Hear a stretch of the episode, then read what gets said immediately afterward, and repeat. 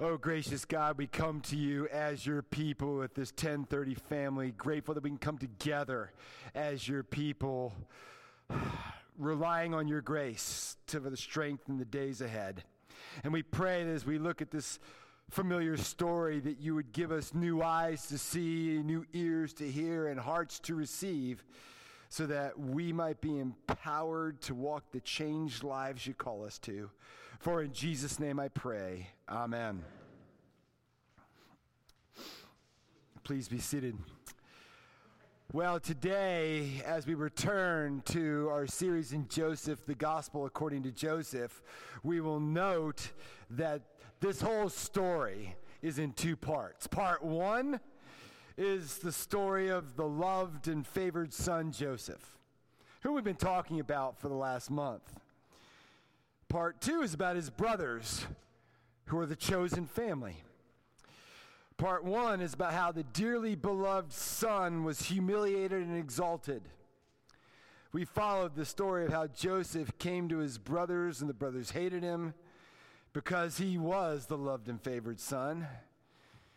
They threw him into a pit and sold him to traders and took who took him to Egypt. But God blessed him and exalted him and made him the governor of the lands, seated at the right hand of Pharaoh, with authority over the entire land of Egypt. You see, Joseph is very much like Jesus. The part one story shines the light on Jesus Christ, the dearly loved and highly favored Son who came into the world to seek his brothers and sisters, suffered our rejection, and yet has been exalted to the highest place where he reigns right now as Prince and Savior. Acts 5:31. And the brothers are very much like us.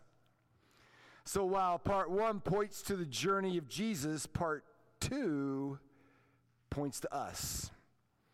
It's the story of how God redeems rebels like us through the beloved and favored Son. Part one's about the Redeemer, part two is about the redeemed. And keeping this framework in this story throughout the next few weeks will help you see better for the next few weeks. Part one is about God's great purpose for his son. Part two is about God's gracious plan for his people. So last week we had the biblical aura frame, A U R A, that the kids, I told you, our kids gave Kim for Mother's Day this aura frame and it changes pictures automatically. It's really quite cool. Well, it's another aura frame today, but the aura frame goes from the troubled king and the forgetful servant and the wise advisor, Joseph, to the brothers who are not at all like Joseph. So I invite you to turn with me in your Bibles to chapter 42, but we're going to go back and look at the earlier chapters that we didn't even go over earlier because I wanted to focus on Joseph. Because I knew I was going to come to this sermon today, and it'll be enough once you hear about them.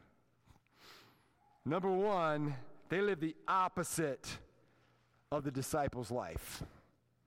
And you can see this in the four pictures that God gives us. The first picture is Simeon and Levi in Genesis 34.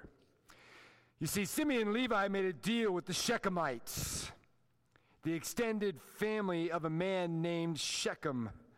And Shechem had fallen in love with Simeon and Levi's sister, Dinah. And their brothers were outraged that, that this arrangement had occurred.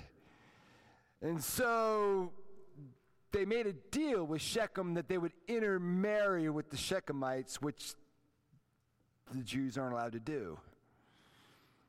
And so, in order to intermarry with them, they demanded that all the men of Shechem be circumcised. And so while the Shechemites were recovering from their wounds and unable to fight, the sons of Jacob launched an assault, and the men of the city were completely destroyed. And it was an outrage, it was an atrocity. Jacob says to Simeon and Levi in chapter 34, verse 30, You have brought trouble on me by making me a stink to the inhabitants of the land.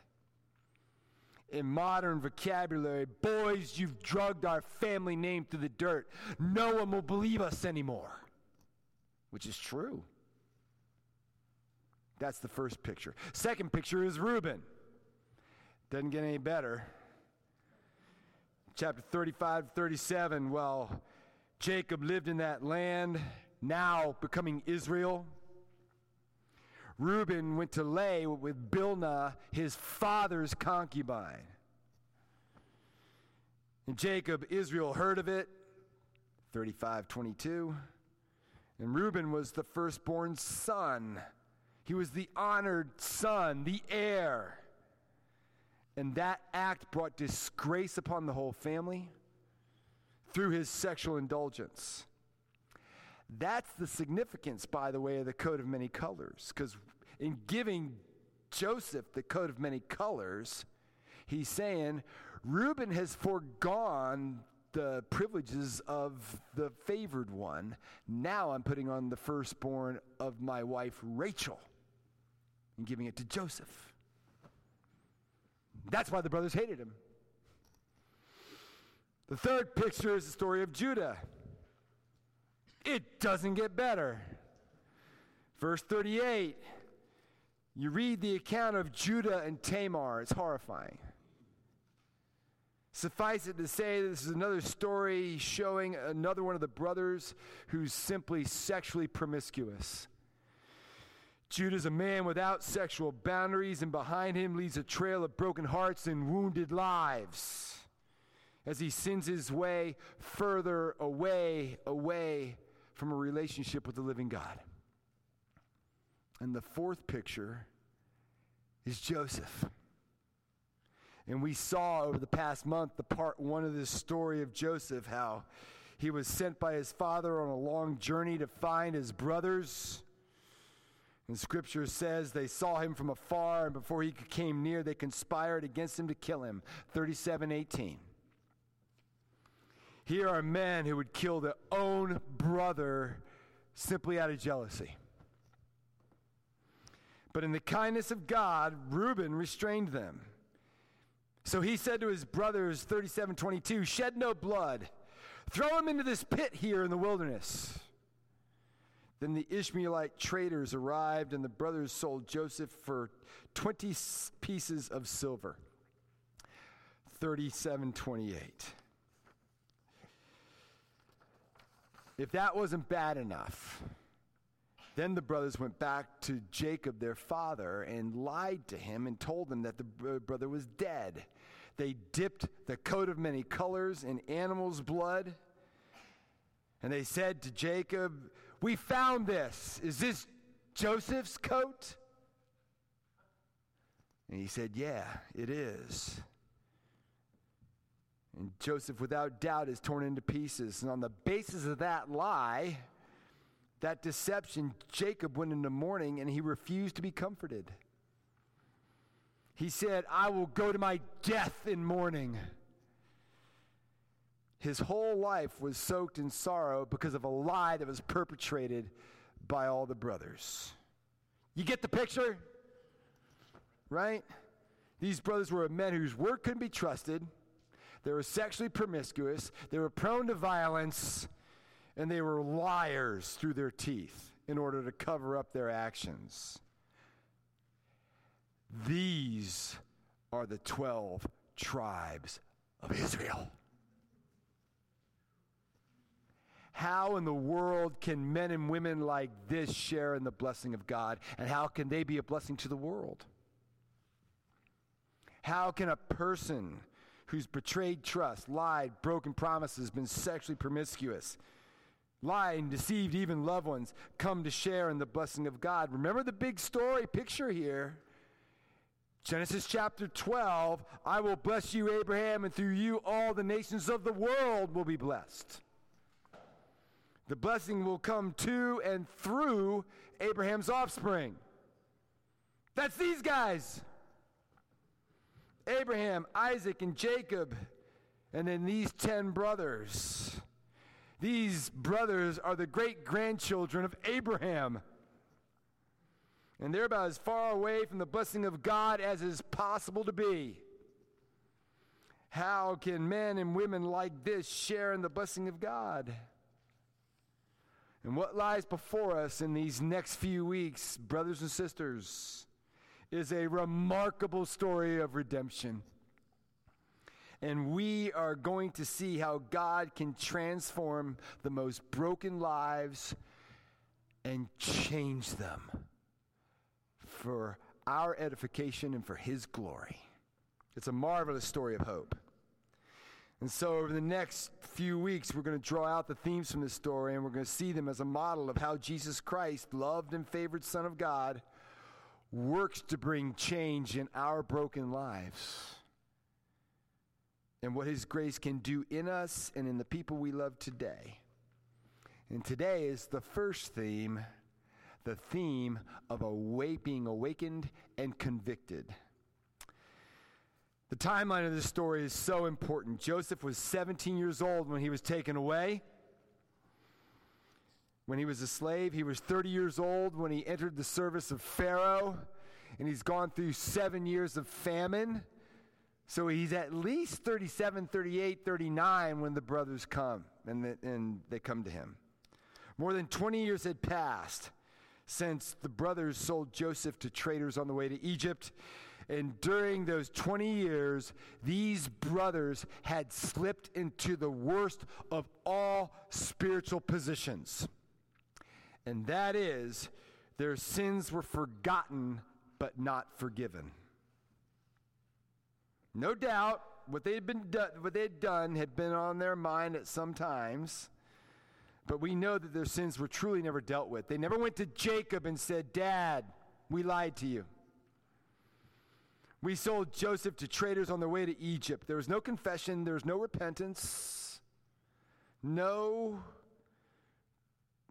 owning up to their sin. And so there was, they just moved on. So here we are 20 years later.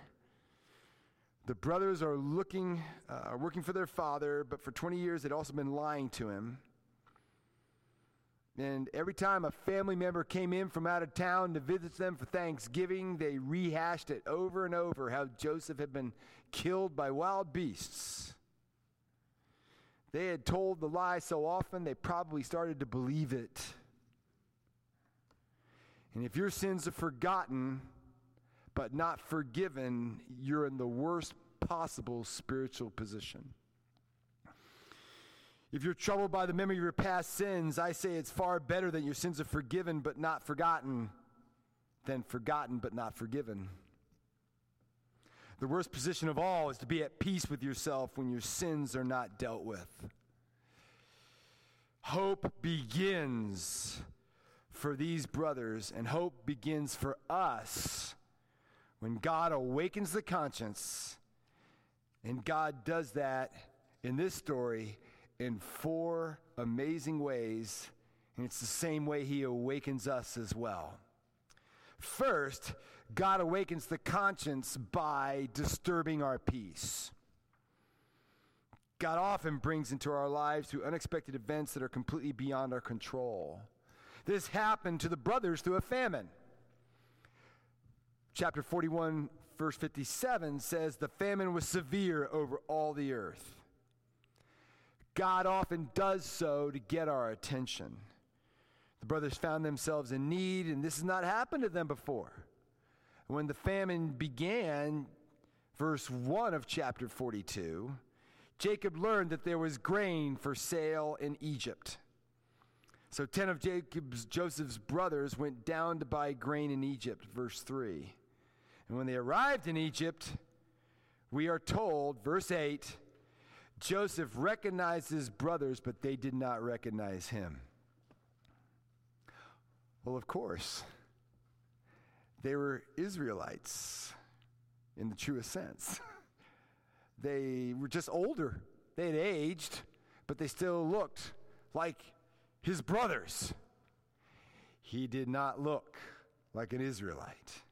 Scholars tell us that he had clean shaven, Probably his head has been shaved, oiled. Egyptians would wear mascara on their eyebrows, accentuate their eyes, and wear robes signifying that he is a Egyptian lord and master and has authority. That's not the young kid that they threw in the pit. And so the change that begins is a remarkable change that he says. In verse 17, if you keep reading, you don't have it in your bulletins, I encourage you to read it this afternoon. Read the whole chapter, it's quite remarkable. Joseph puts them all together in custody for three days. Can, so you can imagine the brothers are in prison and they're thinking, well, here we are in a situation we never thought we'd be in.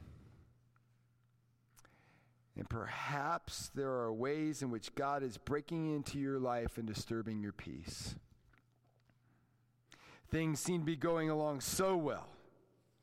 Then something unexpected and quite beyond your control happened. Some trouble comes to your family, some financial trouble, issue with your health, a secret is revealed, a job change, everything is changed, and life will never be as it was before. And it's through this event God has disturbed your peace. Why? Not exactly sure. We will know in time, but God, we know through these brothers, is waking them up. And what he's saying to them, this has got to change in your life. Otherwise, you're going to miss out on God's blessing. Number one, He awakens and convicts us through disturbing our peace. Number two, He awakens us, convicts us by arousing our memory. We see this further down in the chapter in verses 21 and 22, but I think it begins in verse 1 when their father says to them, he learned that there was grain for sale in Egypt, and he said to his sons, Why do you look at one another? Behold, I have heard that there is grain for sale in Egypt. Go down to buy grain for us there, that we may live and not die. Egypt. Of all the places we have to go, we have to go to Egypt. So, what did they think about? That's where we sent Joseph. Now, that old man who thinks Joseph is dead is sending us there. That was a word that they never thought they'd hear. I wouldn't be surprised, it's been 20 years since they'd spoken a word about it in their home. Then, when they arrive in Egypt, they're thrown into prison. And now their memory is aroused. says in verse 21 and 22 For no good reason we threw our brother in a pit now. For no good reason we've been thrown into prison. So they said to one another, In truth, we are guilty concerning our brother, and that we saw the distress of his soul when he begged us, and we did not listen. That is why this distress has come upon us. It's all coming back to them now. God brought their past actions to mind, and their own sins are alive, fresh, and real, and present. Their conscience is awakened, and they see what God sees and knows what God knows. And so in verse 22, Reuben answers them and said, Did I not tell you not to sin against the boy? But you did not listen. So now there comes a reckoning for his blood. He disturbs our peace and he arouses our memory. Third, he speaks harshly through his word. This is mentioned twice. Verse 7 that Steve read for us. Joseph saw his brothers rec- Joseph saw his brothers and recognized them, but he treated them like strangers and spoke roughly to them. Keep reading down the chapter in verse 30. They say this to Dad. The man, the Lord of the land, spoke roughly to us and took us to be spies. It's striking how often the first words Jesus spoke to people in the Gospels might easily have turned them away. The example today in Matthew 15, the Canaanite woman who came to Jesus and begged him for help. He didn't say, Come, my sister, I will heal your daughter. What did he say? I was only sent to the lost sheep of Israel. How encouraging is that? But she didn't take no for an answer, did she? Then Jesus said, It's not right to take the children's bread and throw it to the dogs. That's, she would have heard that from Jews a lot, because that's what Jews called Gentiles dogs. But she says, even the dogs eat the crumbs that fall from their master's table. Can't wait to meet her, huh? And he says, Woman, great is your faith. Be it done for you as you desire. So let me try and explain what you might experience, something very similar. You come to church on any given Sunday, and what you hear is not comfortable. It brings to mind things you would rather forget. And the Word of God is disturbing to you. For we live in a world that, that says every experience that we have must be calculated to make me feel good. And a shallow person comes in here and hears the Word of God and says, I'm out of here. I knew I didn't like that guy. But one way to describe the Bible is that it always has two parts it has the law and it has the gospel. And it tells us what God requires and it reveals to us what God provides. Luther emphasized this in every message that he ever preached. Why does God speak law to us? Why does the Holy Spirit convict us of sin? Why do you have this experience of sitting in church feeling like you might not be the good person that you think you are? Because only when you feel the weight of the law will you see your need for Jesus Christ and the gospel and the good news. Paul explains in Romans 7 the law is good. Because it's through God's law that we can discover our own rebellion, our own sin. We'll do it our way. And when we see what God requires of us, we see that we are nowhere near what He calls us to be, even when we're at our best. If you feel convicted of sin today, thank God for it. It's a mercy. To be at peace when your sins are not dealt with is the worst of all positions. Because when God speaks to you through His Word harshly, which is what conviction of sin feels like, it's actually the greatest kindness. The great irony in this story is that the man who speaks harshly is the brother who loves them and whose undeserved favor will actually save these brothers. God may seem to be against you, but he is totally for you in Jesus Christ. When you come to know who he is, you will see that all that he says and all that he does in a completely different light. Because all along he's been working for your good. So he speaks harshly, he disturbs our peace, he gives us a memory, arouses it. And the fourth thing he does in awakening, convicting us, is he shows us his everlasting kindness. Joseph spoke harshly to his brothers, but he could not restrain his own love for them. He was overcome by emotion and had to leave. In verse 24, if you keep reading down, it says, He turned away for them and wept. Then Joseph gave orders to fill their bags with grain and to replace every man's money in his sack and to give them provisions for the journey. Verse 25.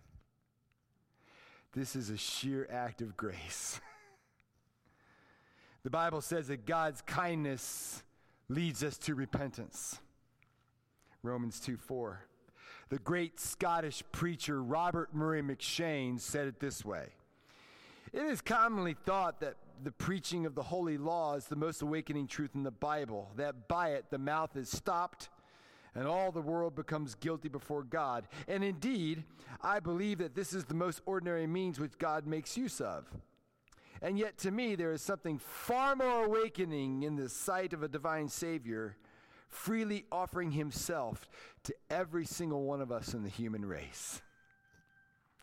The fascinating thing here is that the brothers don't know what to do with this amazing grace. They don't know what to do with this kindness. If you keep reading in chapter 42, they don't understand, they completely misinterpret it. One of the brothers finds the money that he brought back into his bag that they had to buy the grain. He says, My money's been put back. Here it is in the mouth of our sack. And at this, their hearts began to fail them, and they trembled to one another, saying, verse 28, What is this that God has done to us? Elohim, the God who is.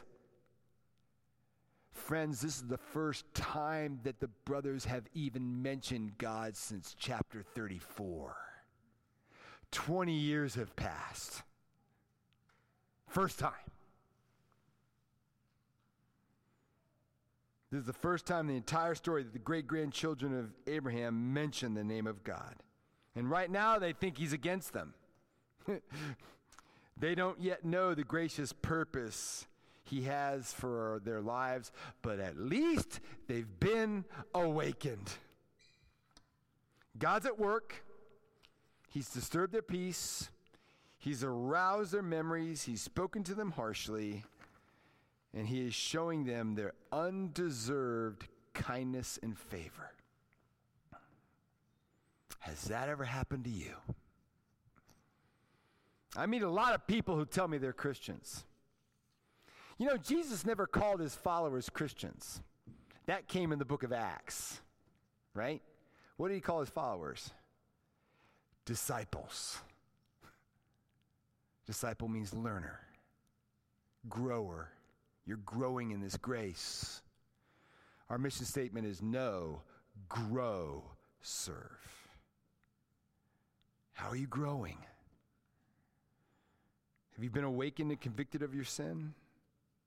It's the first mark of a disciple.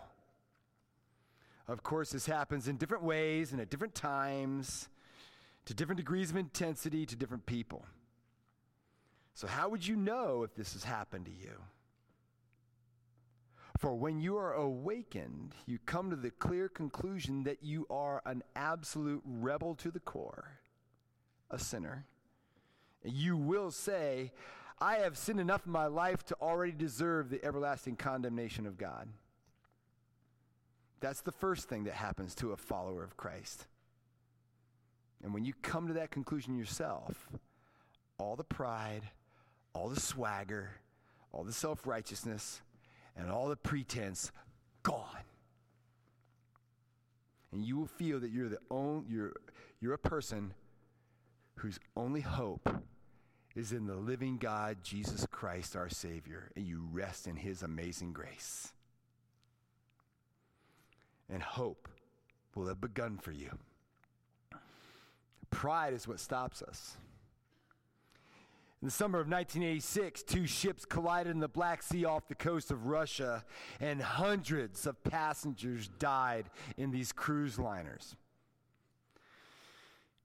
And they were those there was icy waters below in which they died and news of the disaster was further darkened when the investigation revealed the cause of the accident. It wasn't a technological problem that caused it it wasn't that they were caught in deep fog or the fail of the radar system it's the captains refused to steer and give way to one another and by the time they decided, okay, I'll give way to you, it was too late. Each was too proud to yield first. But when they came to their senses, it was too late. Friends, He provides for us what He commands. Let's rest in His amazing grace as we are awakened and convicted so that we can be changed forever. Let's pray. Heavenly Father, we're grateful for this wonderful message. Although it may be hard to hear, we know that it's in this amazing grace we can rest because of the resurrection, death and resurrection of our, your Son, our Savior, Jesus Christ. And we thank you, Lord, that even though we sit under the law and it's good, it's your mercy which leads us to repent and follow. Lord, we repent, we turn, and we will follow you. And Lord, as we do so, transform us into your likeness, that you might be glorified in our midst and we would be fully edified as your people. In Jesus' name we pray. Amen.